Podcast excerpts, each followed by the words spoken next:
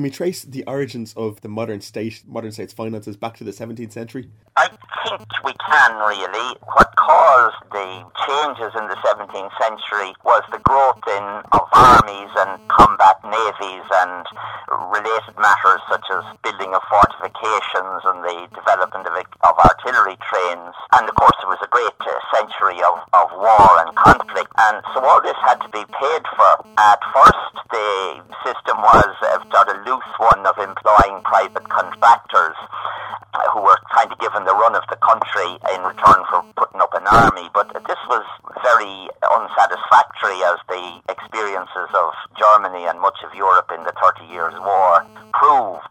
So thereafter, governments decided that they'd run their own armies and pay for them. And to do that, they in being in peacetime a small army and their navy, of course. And then in wartime, the idea was to expand it. Well, in order to pay for all this, they needed more taxation.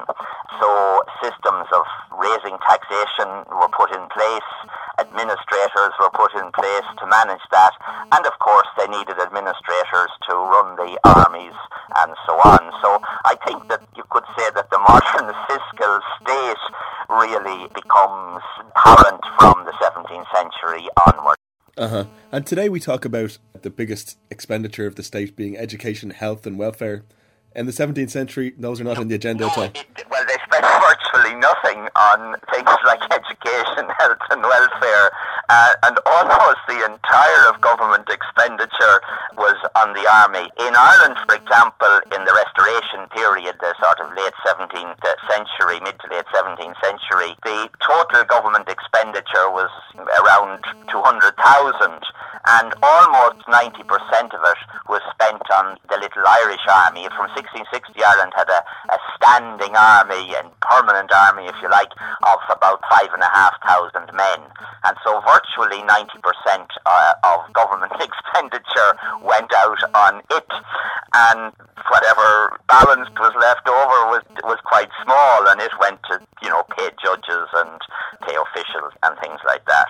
So it was the main item of expenditure. And then in wartime, the expenditure absolutely rocketed. In England, for example, it went up by about a multiple of about eight for the wars of William III. And in Ireland, Duke of Tyrconnell, when Jacobite War started, he had to expand the army and he raised it to about 40,000 men. He calculated the cost of that as being about eight times peacetime expenditure. So the cost was actually huge, and especially if you went into war, the cost was huge. Um, Louis XIV, in from about from 1689 to 1715, that's a quarter of a century or so, isn't it? He, except for a little break, he was continually uh, engaged in very heavy war against virtually the rest of Europe, and the wars broke France really, and the French government never recovered. The of the government of the Ancien regime was never able to recover. Uh, there were crises in the 18th century, culminating in the fiscal crisis, which precipitated the events that led to the French Revolution.